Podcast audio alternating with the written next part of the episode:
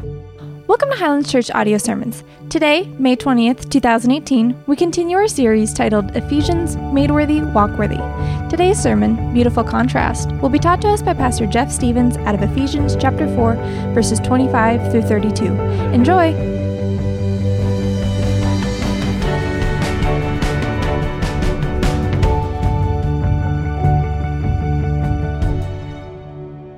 Father and our God, Lord, we thank you, we praise you, we worship and adore you.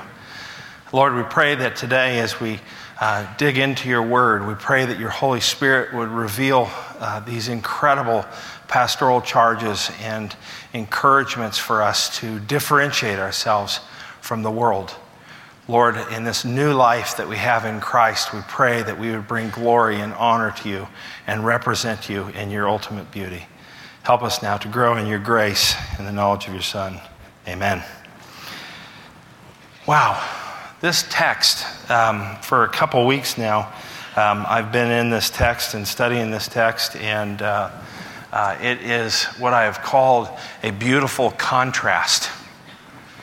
And we live in this world where we, we are constantly comparing in fact, most of our social medias are set up as such.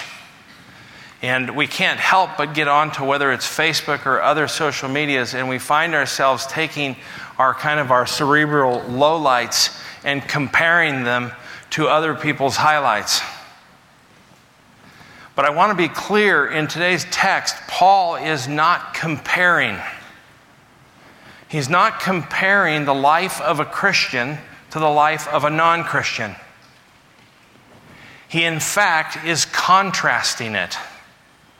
And he's doing it so that you will understand, that I will understand, that there is a backdrop to which we should differentiate ourselves, how we would view ourselves, how we would hold ourselves, how our lives are to be lived as people who proclaim the person of Jesus Christ.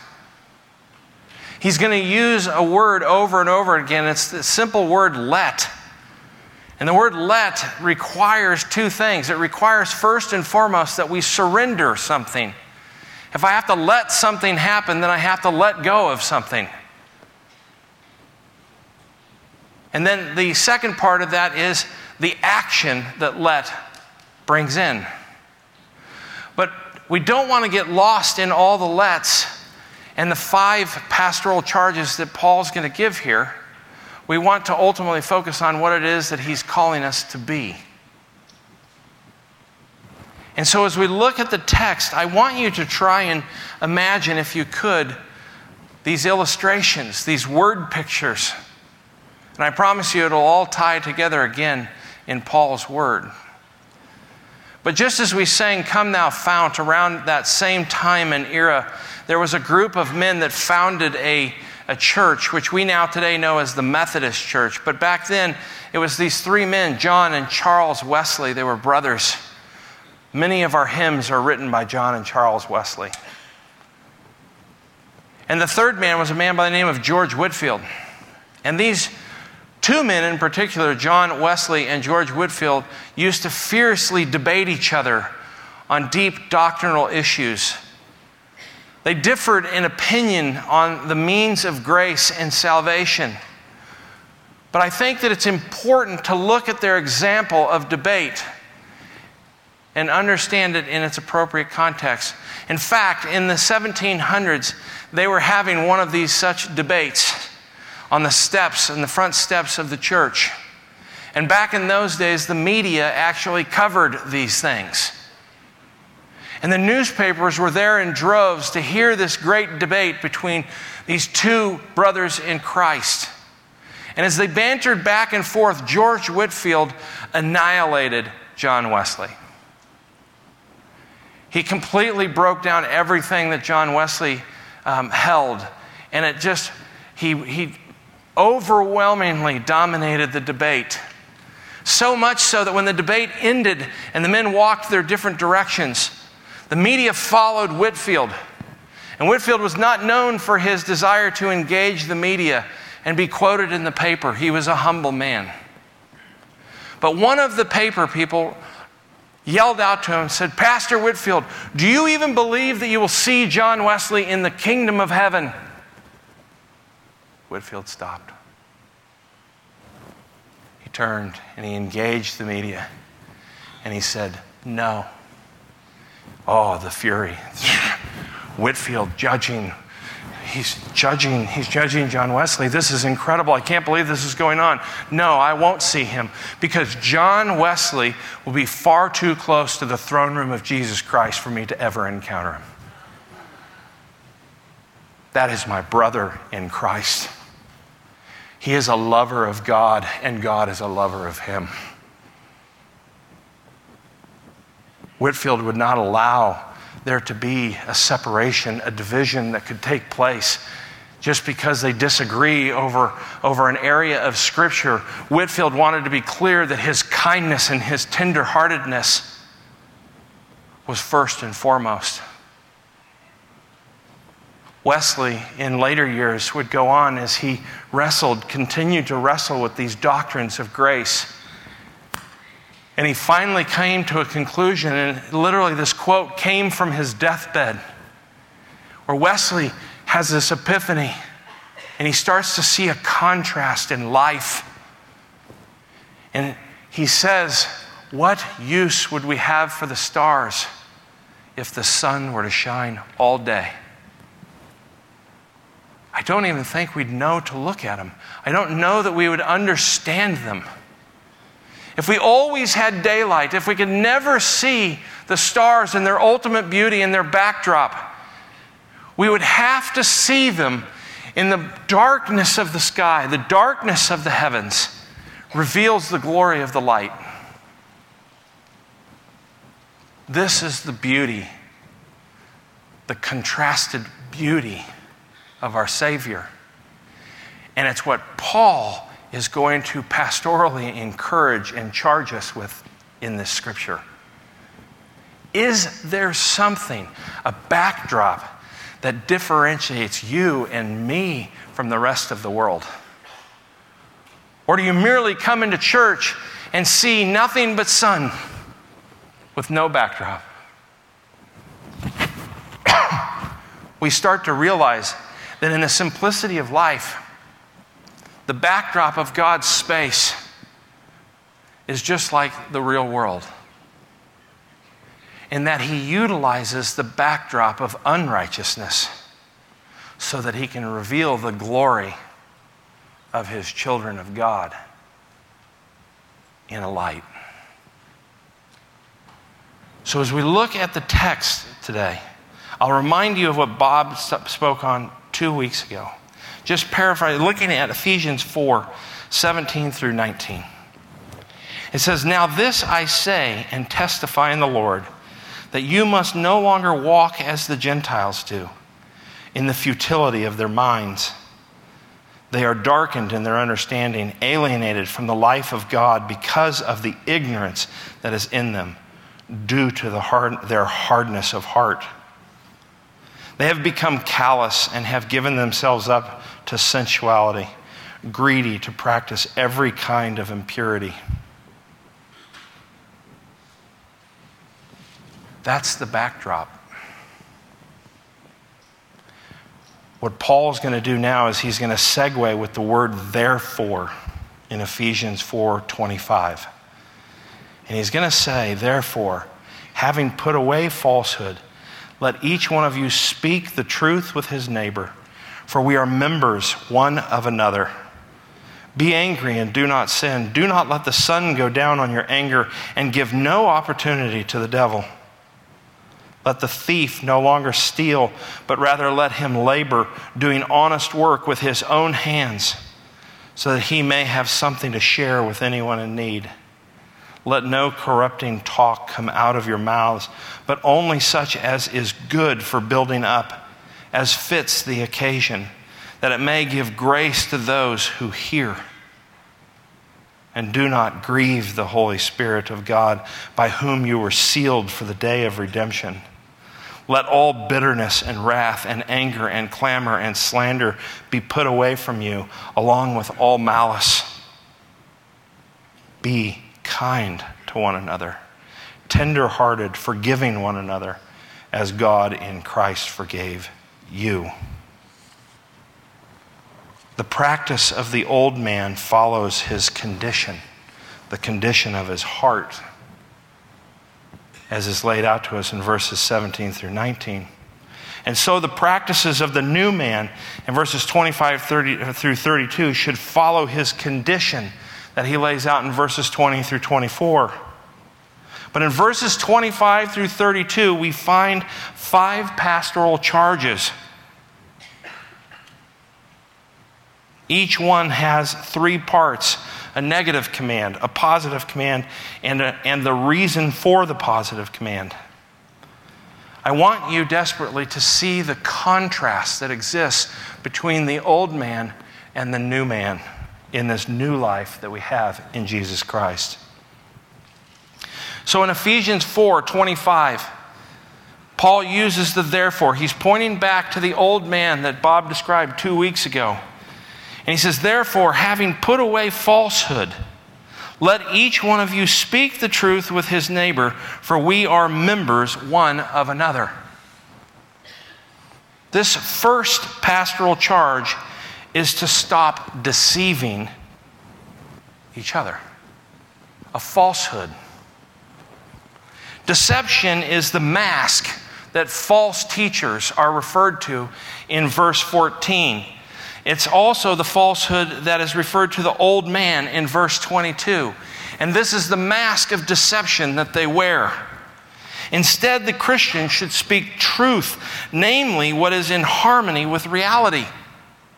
Here's the harmony of reality. Look, if you would, it's up on the, on the screen Colossians 3 8 and 9. But now, you must put them all away anger, wrath, malice, slander, and obscene talk from your mouth. Do not lie to one another, seeing that you put off the old self with its practices. My old self is nowhere in comparison to my new self. Old self loved a good fist fight. New self fears being hit in the face. And it puts off those bitternesses, anger, and wrath. The reason is that the Christian belongs to and must function honestly in a group, the church. Truthful speech is essential to the unity in the body. We all know what a lie is, but there's other things that don't seem to always qualify. A half truth, I want you to know this, is a whole lie. The omission of truth is also an entire whole lie. And I can tell you when it comes to lying, I've said this to my kids you know, you can do stupid things, you can make poor choices, but if I catch you lying to me, God have mercy on your soul. Lying may be an accepted weapon in the warfare that's waged by the world, but it has no place in the Christian life. A lie is a stab into the very vitals of the body of Christ. To lie to a brother and a sister is you might as well just stab them right in the heart. And Paul is giving us this first admonition to stop deceiving, which requires us to be transparent in our lives. Oh, how many countless times do I have to hear people when I say, What can I be praying for you? You know, everything's good. Thanks for the lie.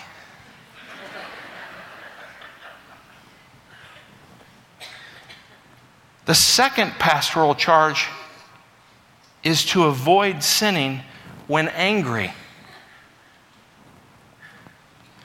Paul says, Be angry and do not sin. Do not let the sun go down on your anger.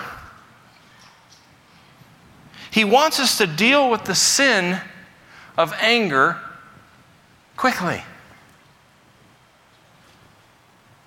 Psalm 4 4 says this Be angry and do not sin. You see, Paul's not saying don't ever be angry.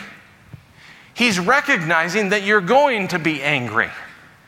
But you can't let your anger compel you into sin.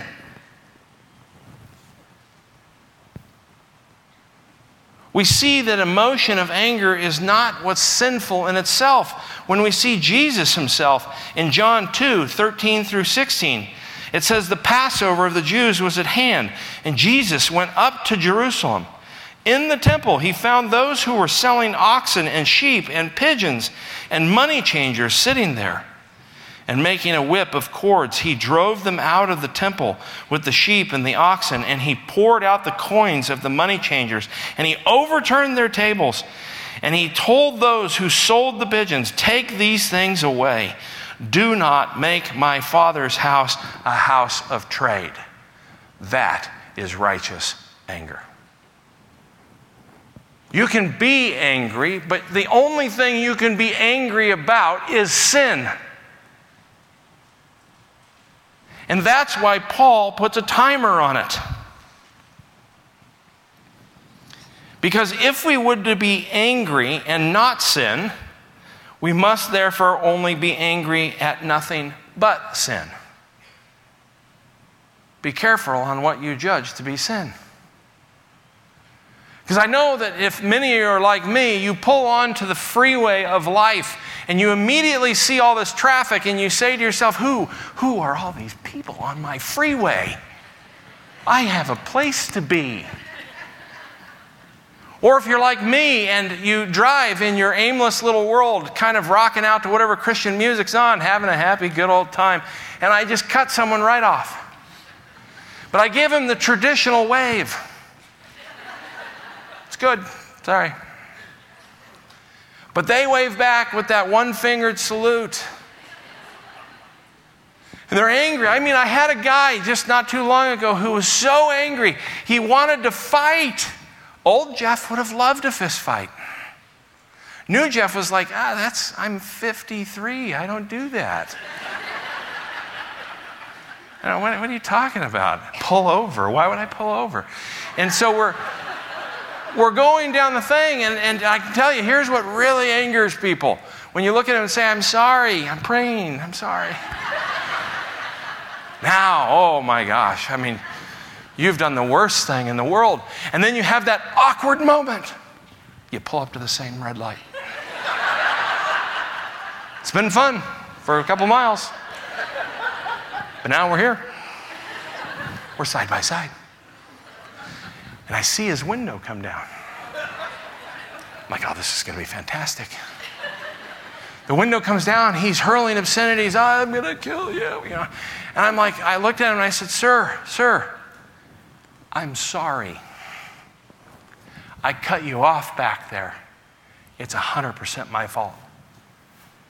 He looked at me and he says, What's wrong with you?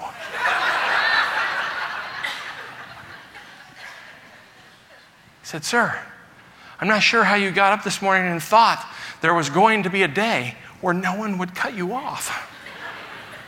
But apparently, I'm that guy. I don't want to fight you. It's easy to lose control of our anger and to let it control us instead of controlling it.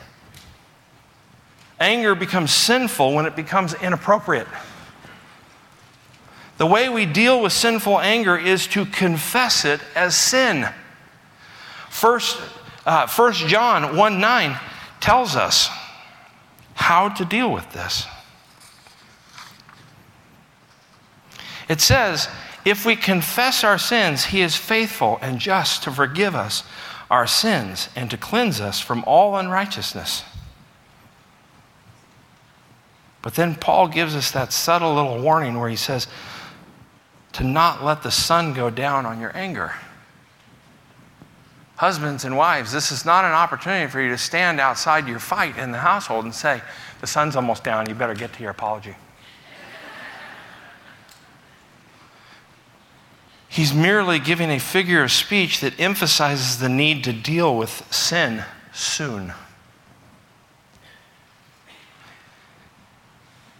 We then see in Ephesians 4:27 it says and give no opportunity to the devil. It's important to deal with our anger. Because if we don't, we open up a door for Satan to have an opportunity to lead us into further sin.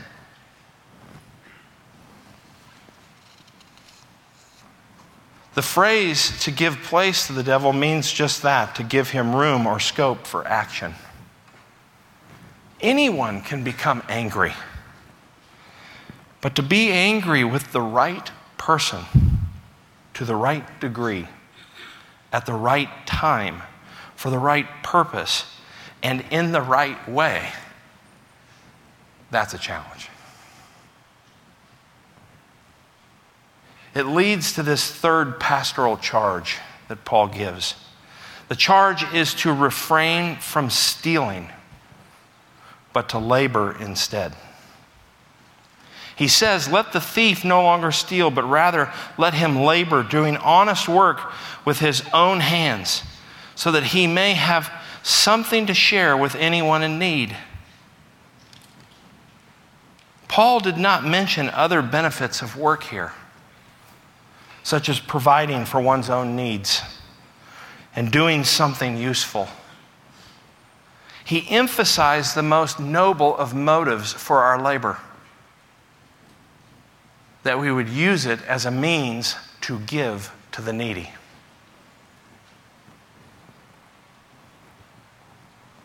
We struggle with this as people. Some struggle more than others. But the word stealing here is the Greek word klepton. It's where we would get the term kleptomaniac. It covers all forms of misappropriation. This verse is a reaffirmation of the teaching of the seventh commandment. Exodus 20 15. It's pretty simple. You shall not steal. Deuteronomy 5:19, and you shall not steal. We don't need to form a Bible study to understand what this means. But we may sometimes be confused at what kind of stealing is being used here. For me, my mind immediately goes to being in, in, in kindergarten and being at a store with my mother where I helped myself to a gingerbread man cookie. And as we're driving home, and we're almost home, and my mom looks back and she says, she says, Where did you get that gingerbread cookie? From the store? I didn't pay for that. My gosh, we made a U turn. We went all the way back to the store where I had to walk in and apologize to the owner of the store and say, I'm sorry, I stole this gingerbread, gingerbread man cookie. And then my mother paid for it. You see, the stealing that we do in the church isn't necessarily in the form of money. It may be that you're stealing from God in the form of time and talent. That God Himself has empowered each as one another certain gifts, and you're not exploiting those gifts for Christ and His kingdom. Maybe it's possible that you and I, in many ways, are stealing from our God. But what Paul is telling us is that we must refrain from stealing. And instead, we should work to give to those in need. This is one of the marks of the, of uh, one of the pillars of the original church to devote themselves to the apostles' teaching, to prayer and thanksgiving, and giving to those in need as they had need. You see, we may sit here at some point in time and say, wow, so and so donated millions of dollars to some sort of cause. You know who the person I envy? the widow and her mites. The person who walked in and gave everything. Are we differentiating ourselves as a church in this way? Because Paul's going to say in verse 28 let the thief no longer steal, but rather him labor. And if you've understood that, then the next thing makes perfect sense. Here's another way a fourth pastoral charge is to speak good things.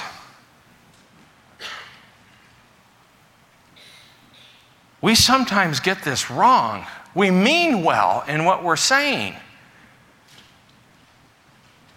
You can come to me with all the kindness on your face and say, Jeff, you're great, man. I, I, you don't sweat that much for a big guy. And you mean it as a compliment. And I'm immediately in a conversation with my wife about a new weight loss program because you brought that up.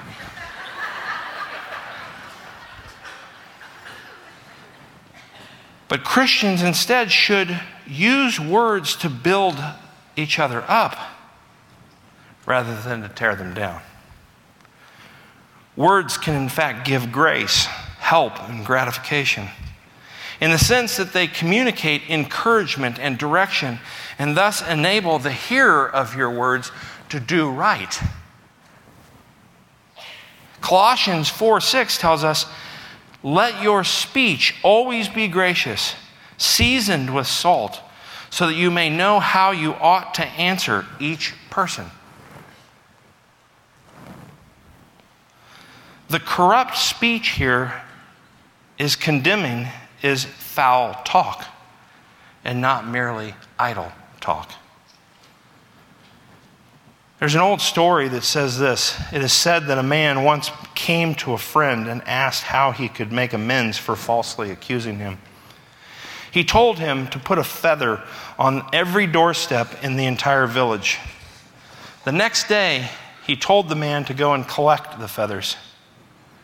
Man responded, But that is impossible. The wind has scattered them beyond recall. And so the man says this So it is with your reckless words. Are you showing patience? Are you calculated in your words?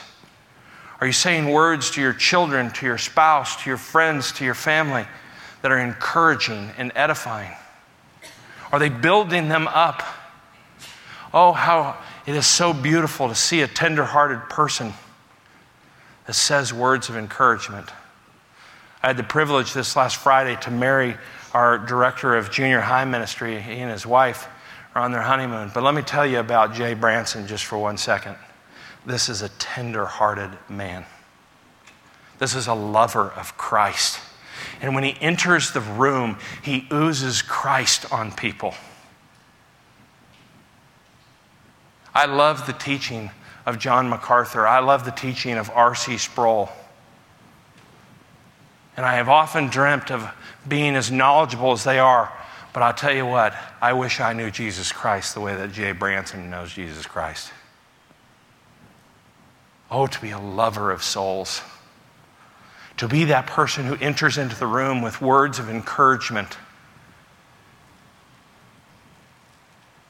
The word in verse 30 starts with the word and. It connects this verse to the former one. And what it's telling us is that we can grieve, we can bring sorrow and pain to the Holy Spirit by our speech. It is inappropriate for us to do so because He is the one by whom we were sealed for the day of redemption. 2 Corinthians 1 22 says this it says, And it is God who establishes us with you in Christ and has anointed us, and who has put His seal on us and given us His Spirit in our hearts as a guarantee. Does that not bless you? Does that not help you to understand that Jesus Christ has put his seal on you and it guarantees, it assures you your entrance into the kingdom of God one day? I hope that that encourages you. When we start to realize that Paul himself is telling us we have the ability to grieve the Holy Spirit because of our sin. Your little white lie, your half truth, it grieves the Spirit of God. Because what He most desires for you is your surrender to let the Holy Spirit be in charge of your life and to let the Holy Spirit compel you into an action of the fruit of His Spirit love, joy, peace, patience, kindness, goodness, gentleness, self control. He is the one that is driving. It is not of the fruit of Jeff, but it is the fruit of the Spirit that is the one that should show up at church, that should show up at, at, on, the, on the freeway of life.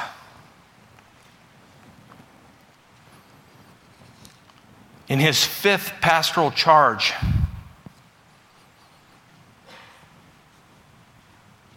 Paul says for us is to get rid of six vices and adopt three virtues. Bob referenced two weeks ago that if a person went out and they had their old tattered coat in the cold, and they went to the store and they bought a new coat, you don't take the new coat and put it over the old coat. You take off the old and you put on the new. And the old that needs to go from any of us is let all bitterness and wrath and anger and clamor and slander be put away from you, along with all malice. Paul listed some of the sins that grieve the Spirit bitterness it is the opposite of sweetness and or kindness. Colossians 3:19 commands us, "Husbands, love your wives and do not be harsh with them." Men, is this the way you act in your home? C.S. Lewis said it best if one doesn't have manners in the privacy of their own home, then one doesn't have manners at all. Husbands, you are to love your wives as Christ loves the church. It's not just that he sacrificed, it's how he views her. The beauty of the bride is best seen through the eyes of the groom. It's understanding that when Jesus himself looks at your wife and looks at your bride and looks at the entirety of his whole bride, he sees it as holy and blameless with absolute perfection, not because of something you've done or I've done, but because of everything He's done to purify His bride and His church.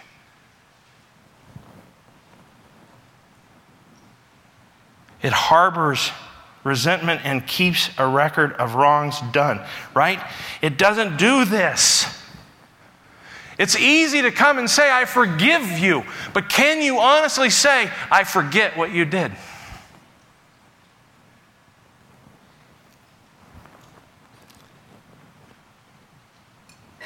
Every Christian might well pray that God would teach him how to forget.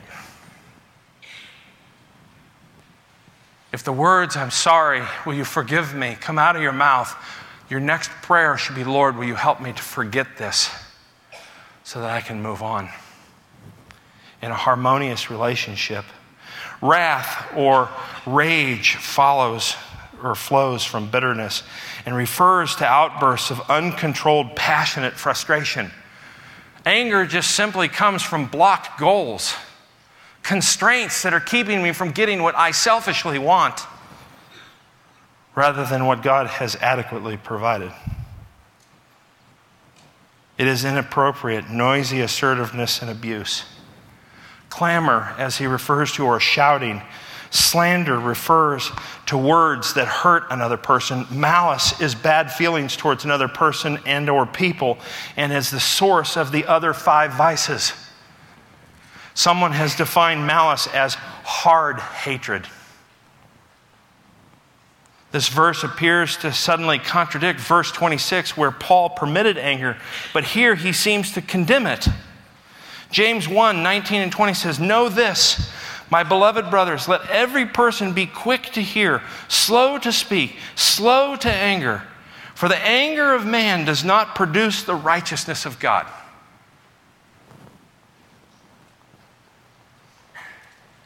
It does not produce the righteous life that God desires for you. So, as a rule, we should avoid it. But when we encounter it, it can't compel me to sin. I must obey. But the three virtues that Paul brings us to in verse 32. I hope you see this beauty, this contrast. What use would we have for the stars if the sun were to shine all day? Is there something that differentiates this church, this body, you as an individual from the rest of the world? Is the backdrop of unrighteousness revealing the glory of light in the person of Jesus Christ through the power of the Holy Spirit in you? And it, Paul could have used just about anything here. He could have said, he could have gone to the, to the great old, love the Lord your God with all your heart, soul, mind, and strength, and your neighbor is like it. He could have quoted all 10 of the commandments. He could have said, let your good works do great things. But look at what Paul says be kind.